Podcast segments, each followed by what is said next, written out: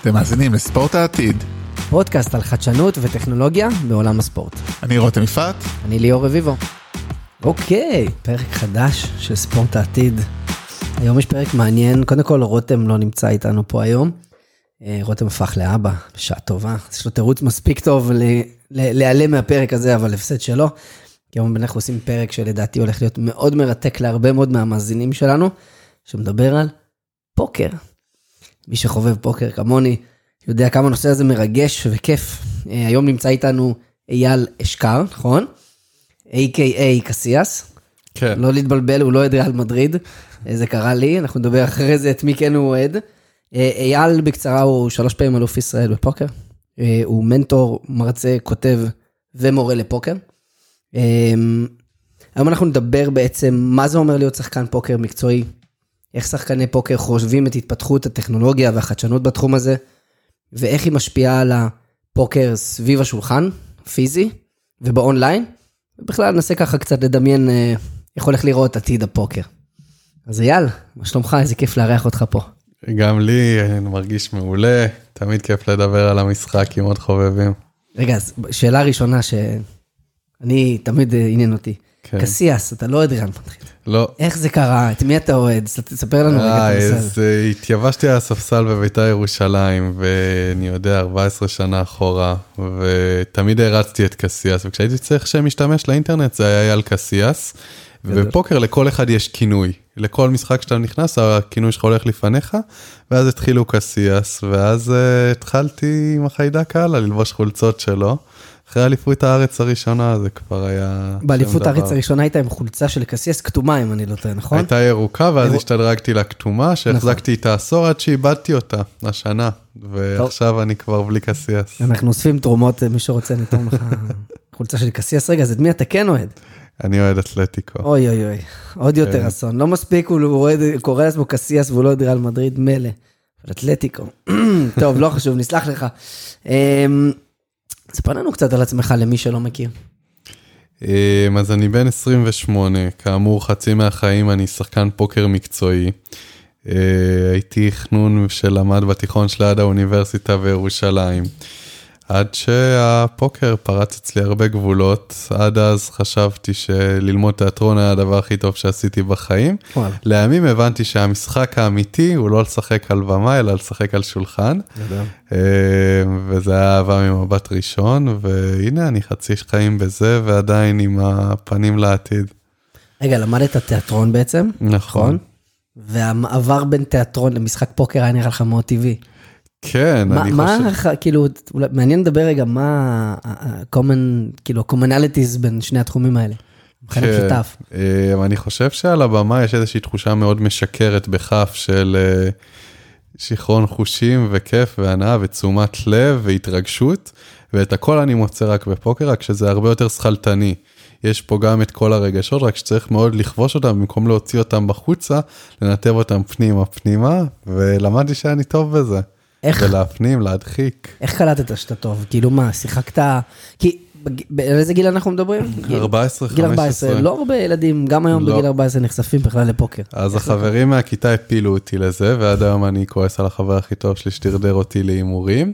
אבל תמיד בכל חבורה יש אחד שיקח את זה צעד אחד קדימה, ואצלנו זה הייתי אני שהפקדתי 20 דולר באינטרנט, ומלטחון משחקים של סנט עד שני סנט הצלחתי להפוך אותם ל-1500 יורו. ואז הבנתי שיש בזה פוטנציאל, אבל הרגע של ההערה הייתה כשנחשפתי לקהילה של שחקני פוקר בארץ, אחד מהם נחשף אליי והוא אמר לי, תשמע, אני רוצה שאנחנו נהיה שותפים שווים ברווחים ובהפסדים, אתה מאוד מוכשר ויש לך עתיד גדול במשחק. וואו. והוא לימים היה זה ששכנע את ההורים שלי, שזה לא שומו שמיים שאני אלך ואהיה שחקן פוקר כרגע, כי זה אפשר להרוויח בזה ואפשר לשמור על עצמך בזה, וזה עבד. מדהים, זה כאילו באו אליך ספונסרים ואמרו לך, תקשיב, יש לך כישרון. לא, לא בנית על זה, כן? לקחת 20 דולר, ראית שהכי טוב, והפכת את זה ל-1500 יורו.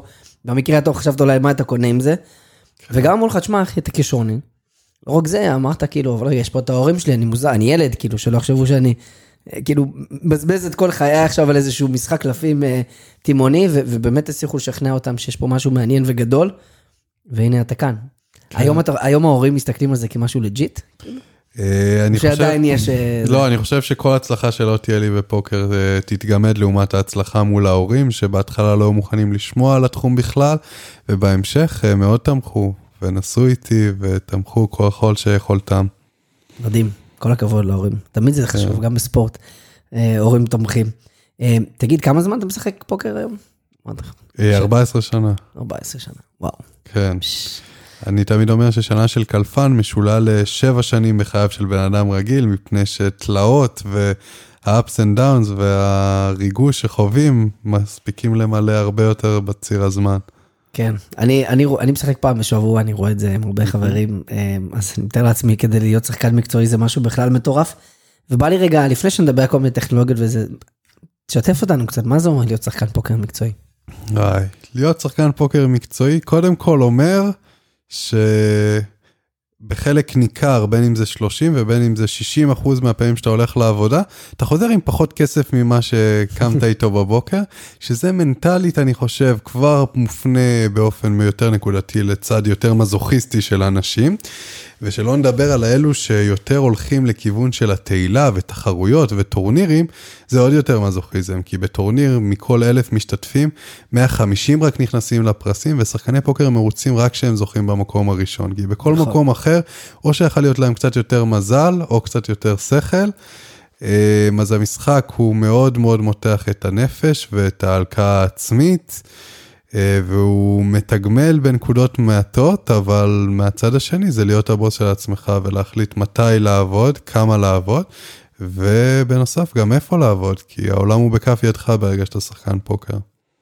איפה לעבוד, יש לי עוד מלא שאלות רגע, תכף נגיע אליהם, אבל איפה לעבוד בפוקר הוא משמעותי, כי יש לעבוד פיזית וללכת בעצם למשחקים, בין אם זה קאש או בין אם זה טורנירים, לא משנה רגע בארץ או בחו"ל, ויש לפתוח 17 מסכים רגע במחשב, ולהריץ איקס משחקים במקביל, נכון? זה, כשאתה אומר איפה לעבוד, לזה אתה מתכוון.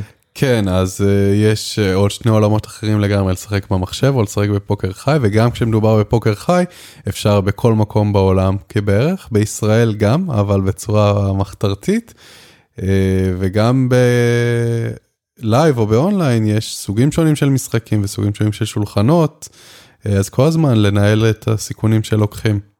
מגניב. תגיד, שאלה. אני מנסה לחשוב רגע, להקביל את זה לשחקן כדורגל, לא כדורסל, בסדר? שמשחקים 60 משחקים בשנה, 70 משחקים בשנה, כן? מה, איך זה נראה עומס של שחקן פוקר? כאילו, על כמה, על כמה משחקים אנחנו מדברים?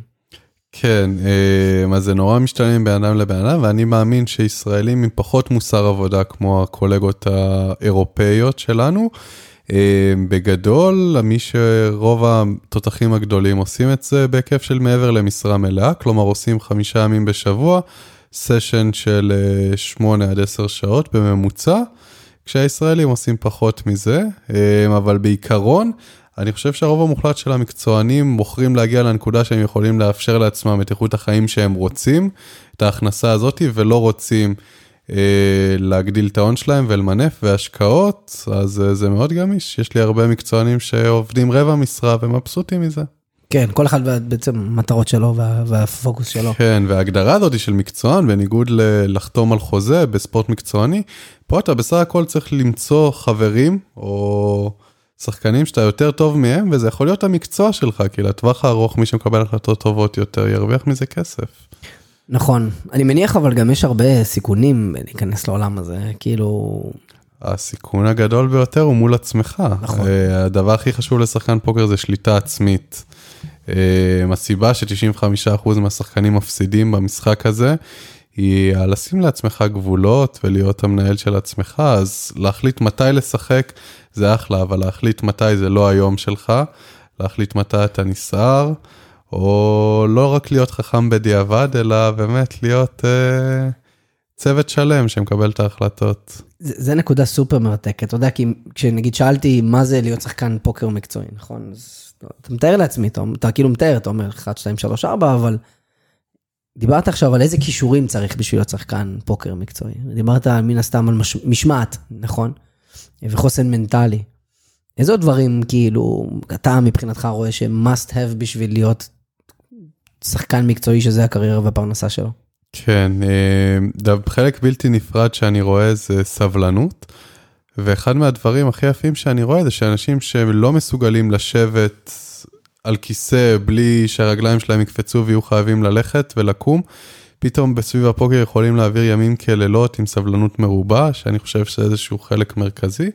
אז מעבר לסבלנות, משמעת, אני חושב שגם אינטליגנציה רגשית, בין אם מתוך אישית, של להבין איזה דברים עוברים לי בראש ובגוף, ואז מתי כדאי לי לשחק, מתי כדאי לי להכות בברזל שהוא חם, ודווקא מתי לא לשחק, וגם אינטליגנציה בין אישית של בסוף, כולם עוברים תלאות במשחק הזה, וברגע שאתה מבין באיזה מצב נמצא היריב שמולך, הרבה לפני שהוא מבין את זה, שזה יכול לקרות פשוט מתשומת לב לפרטים של העלילה, אז אתה יכול באמת לשחק את הפוקר האמיתי. שזה פוקר, הוא הרי משחק של אנשים, הוא לא משחק של קלפים. נכון. וכל אחד בכל ערב נתון באידיאולוגיה שלי מגלם תפקיד אחר.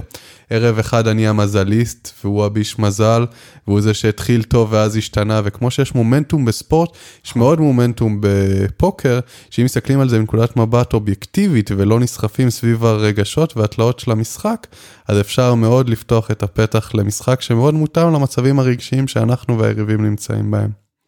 מרתק, לאללה. אני מניח שחלק מהדברים האלה בטח אתה מעביר בשיעורים ובהרצאות שלך. אמ, עכשיו, פה נגיד מעניין אותי, כי אנשים באים ללמוד אצלך פוקר. אתה חושב שזה, אפשר ללמוד את זה? כאילו את כל מה שצריך בשביל להיות שחקן פוקר מקצועי ומצליח? עזוב רגע הטופ של העולם, אבל כאילו להתפרנס עם זה בכבוד. אני חושב שיש מימד של כישרון שכרוך בזה, אבל אני חושב שפוקר בשביל כל אחד שאני מכיר הוא מסע.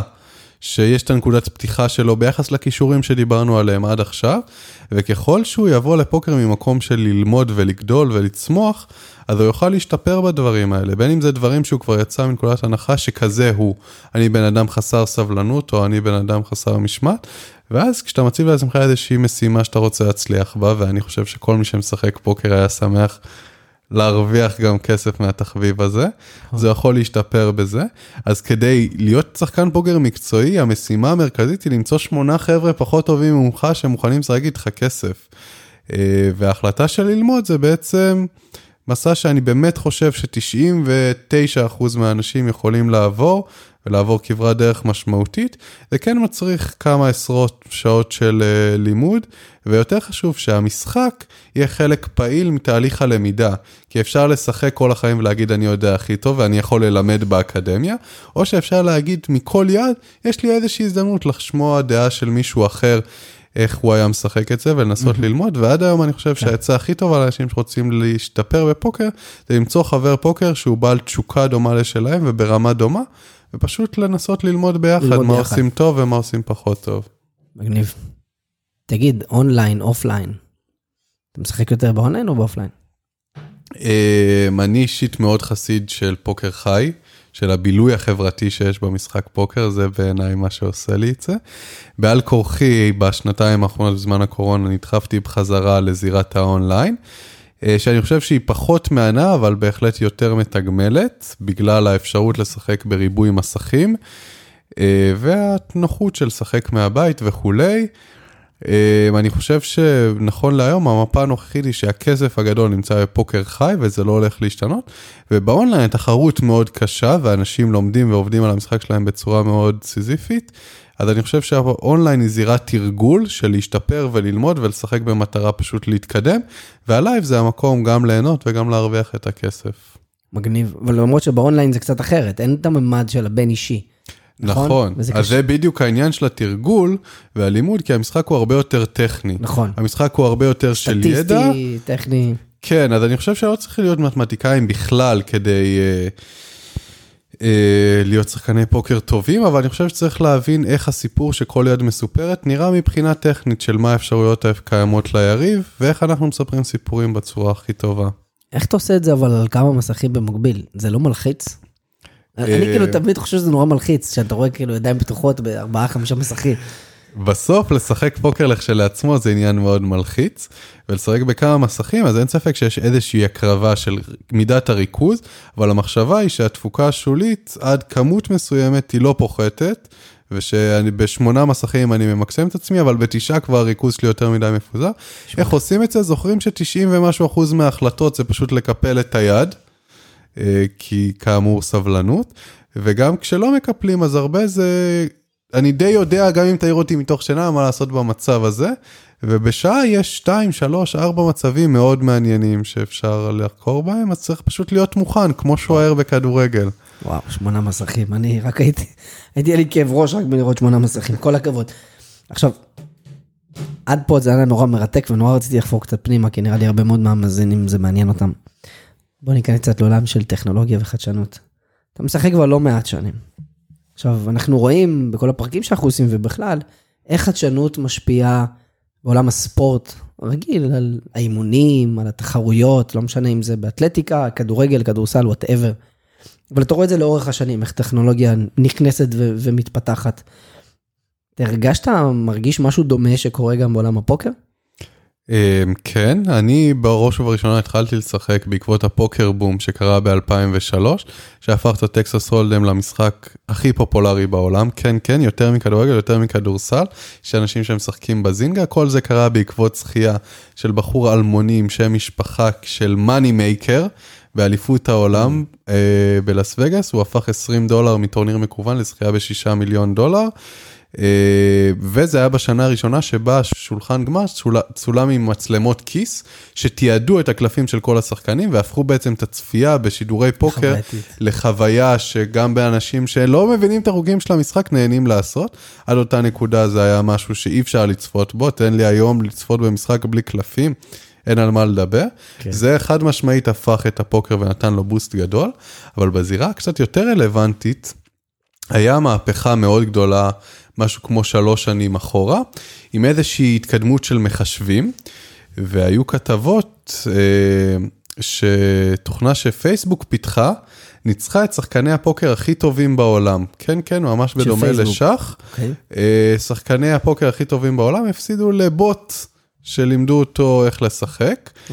אה, ובסוף יש בפוקר אלמנט שנקרא GTO, או Game Theory Optimal, שאומר בהינתן שהאפשרויות של הקלפים שלי ושלך הם ככה וככה, נעשה סימולציה של עשרות מיליוני ידיים של איך כדאי לכל אחד לשחק, ונצא עם איזושהי אסטרטגיה ממש לרזולוציית ה... תהמר עם היד הזאתי כך וכך אחוזים מהקופה, בתדירות של 80 אחוז מהפעמים, ואם תזכור את כל האסטרטגיה הזאתי על בוריה, האסטרטגיה שלך תהיה כזאתי שלא חשוב איך היריב יגיב, אתה תמקסם את הפוטנציאל שלך, מי שמכיר, כמו שיווי משקל נש בכלכלה. אה, ואז ההתפתחות של הדברים האלה מאוד העלתה את הרמה של השחקנים הטובים. ועד אותה נקודה, הרבה אנשים שהייתה להם אוריינטציה טובה למשחק, יכלו להיות בטופ של הפוקר העולמי, כל החבר'ה של הדור הישן, דניאל נגרנו, פיל אייבי וכאלה, ומהנקודה הזאתי, ילדים חדשים שהיה להם את המשמעת לשבת כל יום כל היום וללמוד ולשנן את המצבים האלה, הגיעו לרמות שלא היו כדוגמתן, והדור הצעיר אה, התפתח ועלה עשרות מונים על קודמו. ועד היום ההשתכללות של התוכנות האלה היא כבר נהייתה מאוד שכיחה, לא רק ברמות הכי גבוהות, אלא גם כדי להצליח ולנצח, לעשות איזושהי פרנסה מטורנירים אונליין היום, חייבים איזושהי היכרות עם התוכנות האלה. ואם אנחנו מדברים על העתיד, אז אני חושב שביום שינגישו את.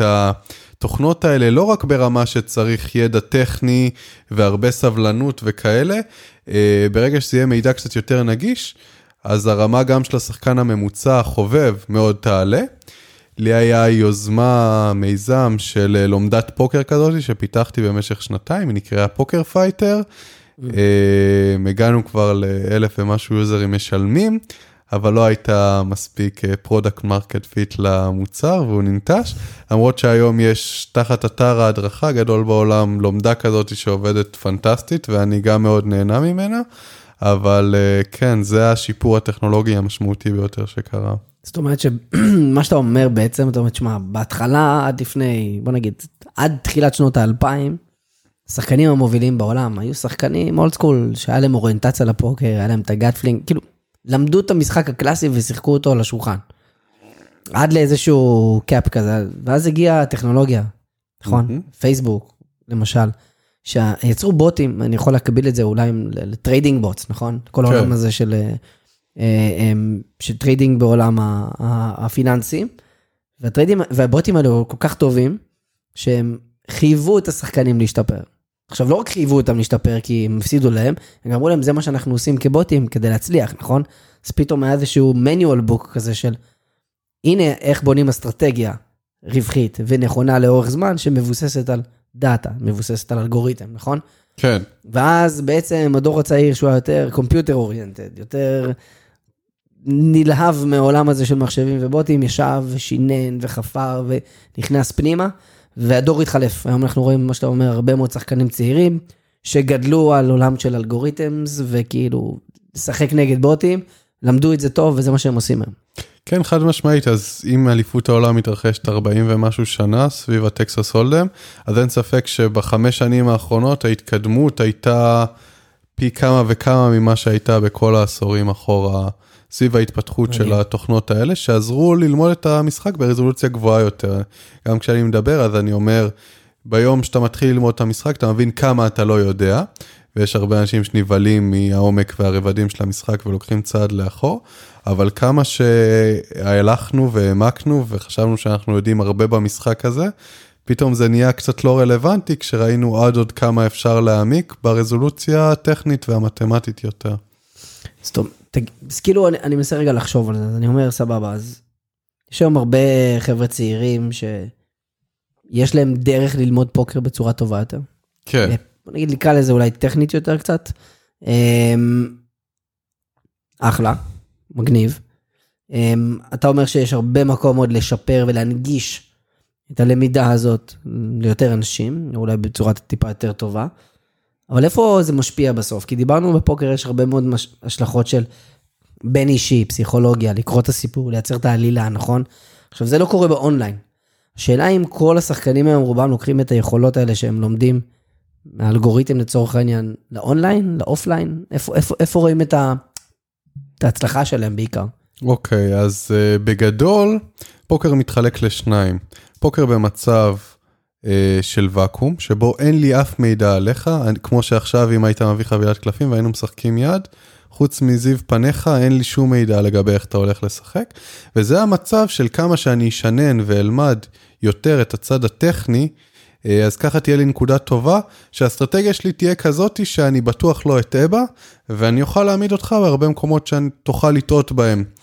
אה, והמיומנות השנייה בתור שחקני פוקר, זה אני עכשיו מתחיל לראות איך אתה משחק ואיך אתה מקבל החלטות, ואז אני מתחיל לפתח את האסטרטגיה שלי בתגובה אליך. אה, אז כל הצד של הלימוד, הצד הטכני שהתפתח עם התוכנות, אז הוא מאוד עוזר אה, להבין מה מצב ברירת מחדל. ואז אם אני אוכל להכניס מידע נקודתי עליך, שאתה בן אדם מאוד סבלני, אתה משחק על סכומי כסף שגבוהים עליך ועוד הרבה רזולוציות הרבה יותר דקות, mm-hmm. אז גם בעזרת התוכנות האלה, אבל גם בעזרת האינטואיציה, אני אוכל להבין כמה אני רוצה לשלב במשחק נגדך, אה, שכמה תתמודד עם פחד, כמה תתמודד עם... אה, סבלנות וכן. שכל הדברים האלה יכולים לשמש אותי כשחקן מקצועי. סתם דוגמה, אני יודע שאני ואתה עוד שבוע אני יושבים בשולחן גמר. אני יכול להתכונן מראש ולבוא ולהכין פרופיל שלך ולהגיד אוקיי, אני יודע איך אני הולך לשחק נגד אייל. כן, חד משמעית, יש uh, לי קולגה שנקראת אסי משה, שהוא בעיניי גדול שחקני הפוקר הישראלים בכל הזמנים. אה, שכשהיה נציג ישראלי בשולחן הגמר של אליפות העולם לפני ארבע שנים, עופר צבי שטרן, הוא היה חלק מהנבחרת של המקצוענים שהכינו את המתמודד לקראת אליפות, לקראת שולחן הגמר. זה... נבחרת שמכינים את השחקן פוקר? כן, זה הגמר. מאוד נפוץ. יש אה, באליפות העולם נשארים תשעה, מובטח להם מיליון דולר והם מחכים שלושה חודשים שמשדרים בינתיים את הפרקים ואז הם משחקים על הפרס הראשון שהוא כמעט עשרה מיליון דולר. וכל הזמן הזה כולם מתכוננים. איך נראה אה, הכנה לדבר כזה? אז אני עדיין לא השתתפתי, אבל מהקצת ששמעתי, אז בגדול מה שעושים יותר מהכל, זה סימולציות של כל פעם שולחן הגמר, שכל פעם שחקן מקצוען אחר מנסה לשחק בדיוק כמו אחד השחקנים, איך הוא עושה את זה, הוא צופה בעשרות שעות של הקלטה שלהם שיש סביב האליפות, ומנסה להיכנס לראש שלו, ואז בסיטואציה הזאת הרי הכל יכול לקרות בפוקר, והצ'יפים יכולים להשחק סביב הרבה הרבה מצבים שונים. ובסימולציות כאלה של שולחן גמר, יש הרבה עניין מתמטי בגלל שכל פעם ששניים רבים, כולם מרוויחים. כי אם משחקן עכשיו עף, כל אחד מהם מרוויח עוד מיליון דולר בלי שהוא עשה שום דבר. נכון. אז התמריץ שלך לקחת סיכונים יורד נורא נכון, מעט. נכון. אז בעצם ככל שאתה מבין איך תזוזה של צ'יפים בשולחן משפיעה על המידה והנכונות שלנו לקבל החלטות ולקחת סיכונים, ככה אתה באמת מבין את הסיטואציה לעומקה. אה, וגם שלא בשולחנות גמר, בעצם התשומת לב הזאת היא למתרחש, גם מבחינת מה עובר על השחקנים, אבל גם מבחינת איפה נמצאים הז'יטונים עכשיו בשולחן, זה בעצם מה שצריך כדי לקחת את המשחק צעד קדימה. זאת אומרת שסימולציות זה אנשים אמיתיים או שזה מכונה שמסמלצת את אותם שחקנים שאני אמור לשחק נגדם? אז ברמות האלה, כשעושים את ההכנה האופטימלית, זה אנשים. זאת אומרת, ממש יש אנשים שמחקים את השחקנים שאני אמור לשחק נגדם וחושבים לשולחן. התפקיד שלהם זה לנסות לדמות את אותם שחקנים בהתנהגות. כן, זה משהו לא נפוץ שקורה רק בשולחנות גמר של אליפות העולם, אה, אבל אפשר להגיע לרמה הזאת, ואפשר, אם יש לך התמודדות עם שחקן מסוים, ללמוד אותו מאוד.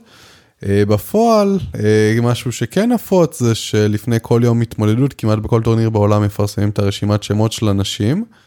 ואפשר לבדוק מה הפרופיל שלהם, כלומר מה מידת הניסיון שלהם באינטרנט, ואפשר לדלות עוד מידע, ושחקנים ברמה שלי כבר יש וידאוים שלנו באינטרנט משחקים, אז כן אפשר להגיע לרזולוציה הזאתי. בפועל כן יש הכנה מקדימה גם בטורנירים כן. חיים, של מה אתה יודע על הבן אדם הזה, מה הסגנון משחק שלו.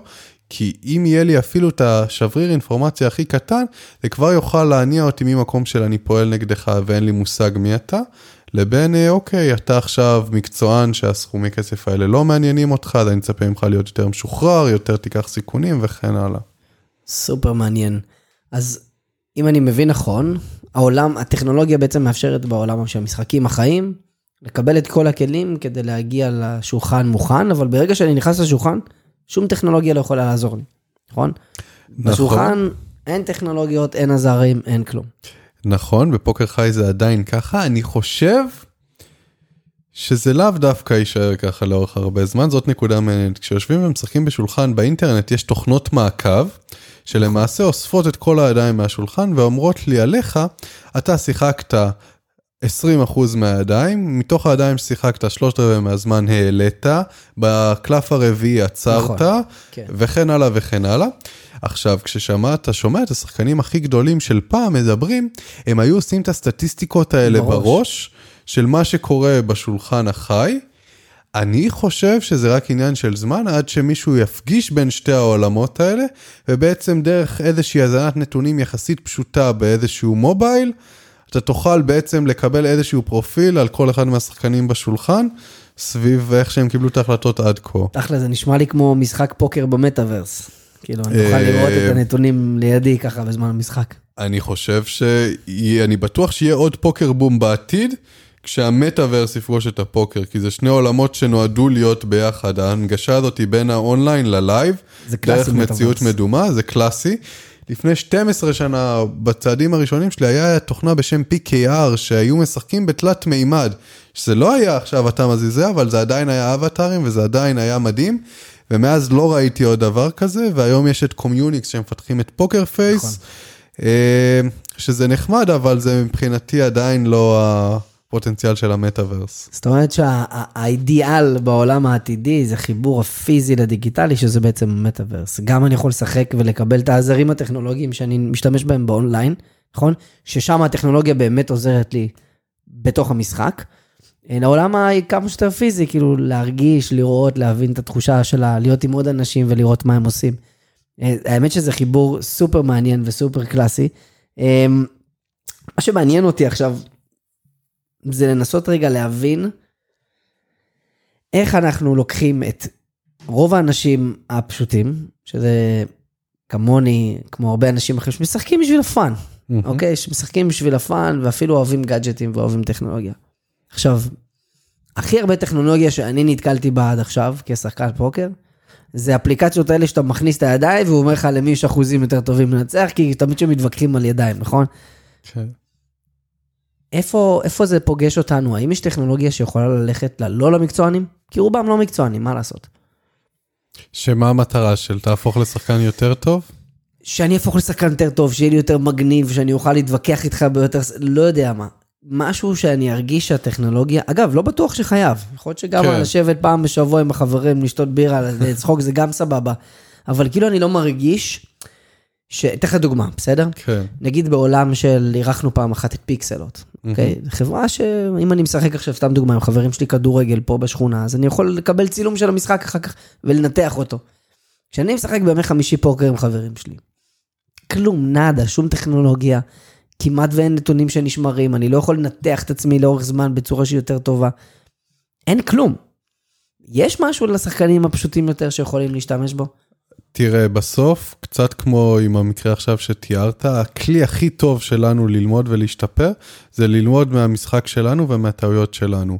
הדבר הראשון שאני מבסס עם כל מתאמן שאני עובד איתו, עם כל תלמיד שמגיע אליי לבית ספר, זה קודם כל תלמד איך לספר יד. כי אם עכשיו אתה תבוא ותספר לי על יד שקטע לך ביום חמישי עם החברים, אני אשאל אותך הרבה שאלות רק כדי שנגיע לנקודת מוצא. אבל אם אני אדבר עם חבר על יד, אז מן הסתם שנוכל להתקדם משם. והיה ועדיין זאת הדרך הכי טובה בשבילי להתקדם וללמוד. לתאר את המצב לכמה שיותר פרטים, ולספר מה הניע את ההחלטות שלי, ולשמוע עוד זוויות של איך היו יכולים, בהינתן הנתונים שהיו, איך אה, היה ניתן לקבל אולי החלטה טובה יותר. אבל אתה יודע, אנחנו, יש לנו זיכרון של פחית קולה. כן. אנחנו זוכרים מעט מאוד. אני, שוב, אני שם בצד את האלה שזה הפרנסה שלהם, והם באמת כן. משקיעים ועושים ריקורדינג להכל. אני לא שומר את המידע שלי, אני לא שומר כמה ידיים זרקתי, מתי עשיתי רייז, מתי אני בטילט וזורק, אני לא שומר את זה. כן. אני בעיקר משחק מתשוקה, הבנה של המשחק שאני מכיר אותה, ואתה יודע, והפאן והסביבה. אבל אני באמת הייתי רוצה משהו שיעזור לי להשתפר. כן, אז שני דברים. קודם כל, כדי לסגור את הפינה של איך לתעד את המשחק שלך, אז תמיד קיימת האפשרות, לא תזכור עכשיו כמה ימים אחרי. הייתה לך עכשיו איזושהי יד שאתה יודע שעשויה להיות מעניינת, לקום רגע, לעשות לעצמך איזושהי החלטה קולית, לספר איך הייתה היד. ככה אתה זוכר אותה, זה כבר נחמד, וככה אני עובד עם מתאמנים שלי. בהיבט היותר טכנולוגי, אז כמו שאמרתי, העניין של לומדות פוקר, של אני עכשיו אבוא ואשחק נגד המחשב, ככה וככה וככה ידיים, והוא ייתן לי פידבק על כל יד ששיחקתי, מה היה יותר טוב, מה היה פחות טוב, ואיך הוא היה מקבל את ההחלטה. Yes. אה, וכן, אני חושב שזה כלי מאוד מאוד יעיל בשביל אנשים. תגיד, היום היית ממליץ למישהו להתחיל להגיש, שיתחיל לשחק אופליין או אונליין? אז כמו כל בן אדם הייתי שואל אותו מה המטרה שלו, ואם הוא רוצה להרוויח מזה כסף, אז הייתי אומר לו להגיע עד רמה מסוימת באונליין, ואז למצוא את השולחן שפשוט ירוויח לו הכי הרבה כסף. כי גם אתה יכול להרוויח היום אלף שקל לשעה מלשחק פוקר. איך? אתה פשוט צריך למצוא שמונה חבר'ה קצת פחות טובים ממך, שמשחקים על הרבה כסף. אה, אז היכולת שלנו להתפרנס היא הרבה עניין של חברתי וכישורים, שכמו בהיבטים אחרים, אנחנו מנהלים עסק, והזדמנויות שנגיע אליהם זה כמה שניקח אותם בצורה אקטיבית. אז אתה עושה את זה כאילו זה נשמע קל. אה, עושה לי חשק ללמוד את זה כשאני מדבר איתך עכשיו, האמת. אתה יודע, ככה קצת לסיום, אני רוצה שנדבר טיפה על העתיד.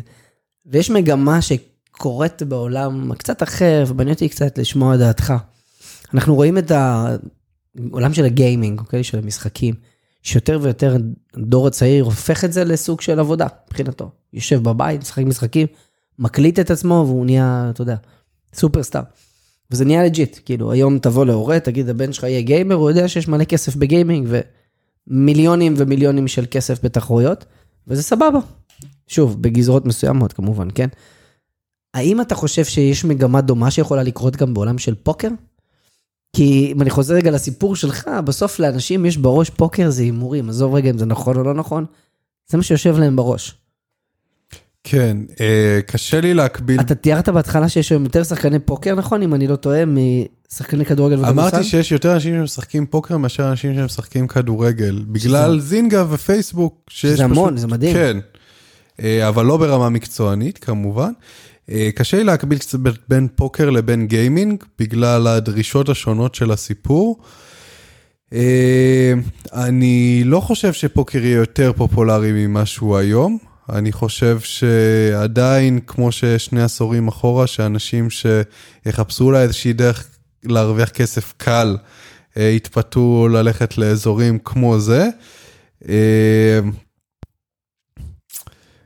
בסוף אני חושב אפשר להתפרנס מזה רק ככמות האנשים שמפסידים לך את הכסף שממנו אתה חי. נכון. וככל שאני לא רואה גדילה, או שהתעשייה הזאת שעכשיו הגיעה לאיזשהו פיק עם הקורונה ותחזור לאיזשהו מצב שהיא הולכת ומדלדלת, אז ככה התחרות הולכת ונהיית קשה יותר והידע כבר יותר נגיש.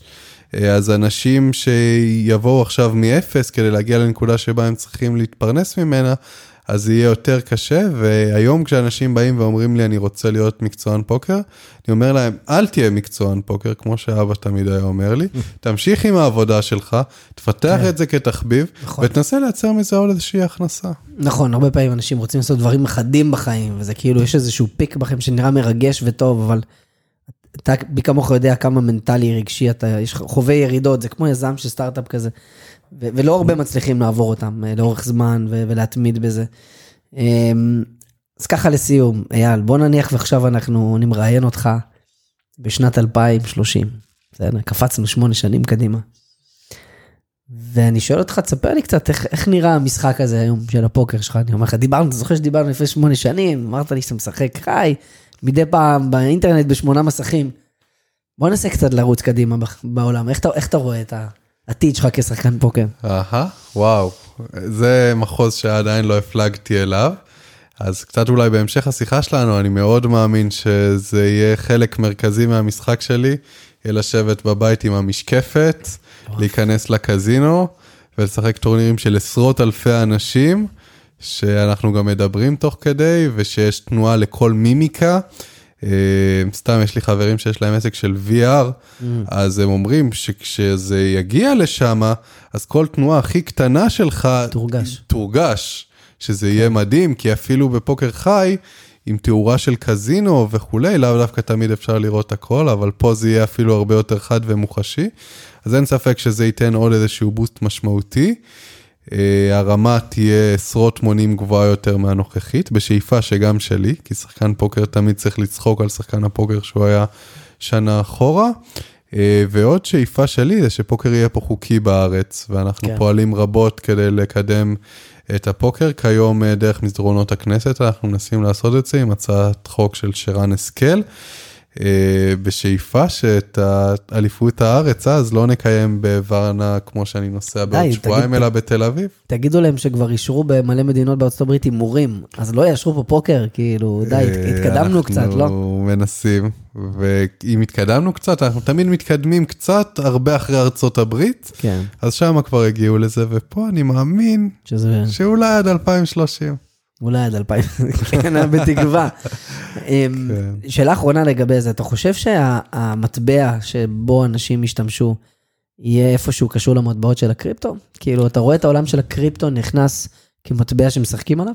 חד משמעית, לאור ההתפתחות בעשר שנים האחרונות עדיין לא מאוד מורגשת, כי אנשים לא משחקים בדרך כלל בשולחן נכון. על קריפטו, אבל עדיין כמעט מכל אתר פוקר אתה יכול למשוך לתוך הארנק קריפטו שלך. וכן, אני מאוד מאמין בתעשייה הזאת, והיא מאוד מתחברת לתעשייה כמו הפוקר, שיש בה הרבה כסף שמחליף ידיים, שיש רצון שהוא יהיה לא מתועד, ככה שאין לי ספק שהמטבע שאני אשחק עליו בעוד עשר שנים יהיה איתריום, ככל הנראה. to that. אמ, טוב, מגניב והיה מרתק. אייל, סחטיין עליך. באמת, היה כיף לארח אותך. אני חושב שהפרק הזה נתן הצצה, ככה, מה זה עולם הפוקר המקצועני קצת, ו, ואיפה חדשנות וטכנולוגיה נכנסת, כי אנחנו, האנשים שמשחקים בשביל הפאן, לא ממש מרגישים ורואים אותה. אמ, וכיף גדול. איך אפשר להמשיך לעקוב אחריך, מי שמתעניין ורוצה? אה, אז קודם כל היה לי ממש כיף. אפשר לעקוב אחריי בפייסבוק אייל קסיאס, באינסטגרם אייל מקף תחתון אש, אה, או שאפשר לבוא לאקדמיה לפוקר, ללמוד, להרחיב אופקים, אה, ותמיד אפשר לפנות אליי, ואני תמיד שמח לתת עצות לשחקנים חובבים שיש להם אי אלו דברים שמטרידים אותם, ואיך לקחת את המשחק שלהם צעד קדימה, ובסוף אני חושב שזה תמיד יש אתגר, ושאפשר רק ליהנות מפוקר, או שאפשר גם לאתגר את עצמך בזה. יאללה, אז בוא נסיים בטיפ, תן טיפ אחד לשחקני פוקר שמשחקים היום ביום חמישי עם החברים שלהם. קחו את כל הידיים שאתם משחקים, ואם הייתי צריך לתאר לכם איך אני הייתי משחק במקומכם, הייתי משחק ככל הנראה שני שליש מהידיים שאתם משחקים. בידיים שהייתי משחק, הייתי נכנס בהעלאה לפני הפלופ הרבה יותר מכם. זה לא אומר שאני אמשיך את האגרסיביות שלי אחרי הפלופ, אבל אני אשחק קצת פחות ידיים ממכם, וכשאני אכנס ליד, על פי רוב אני אהיה בעמדה של השחקן האחרון שהעלה לפני הפלופ. זה ימקם אותי בפוזיציה טובה יותר להרוויח כסף בהמשך היד. לוקח את זה איתי לשולחן הערב, תודה רבה. אמ, אלוף, אנחנו נשים לינקים, אה, אה, כל מי שרוצה להמשיך לעקוב אחריך, ואפילו אולי להצטרף לאקדמיה. אייל, תודה רבה, היה לי עונג. בשמחה, גם לי, כל טוב.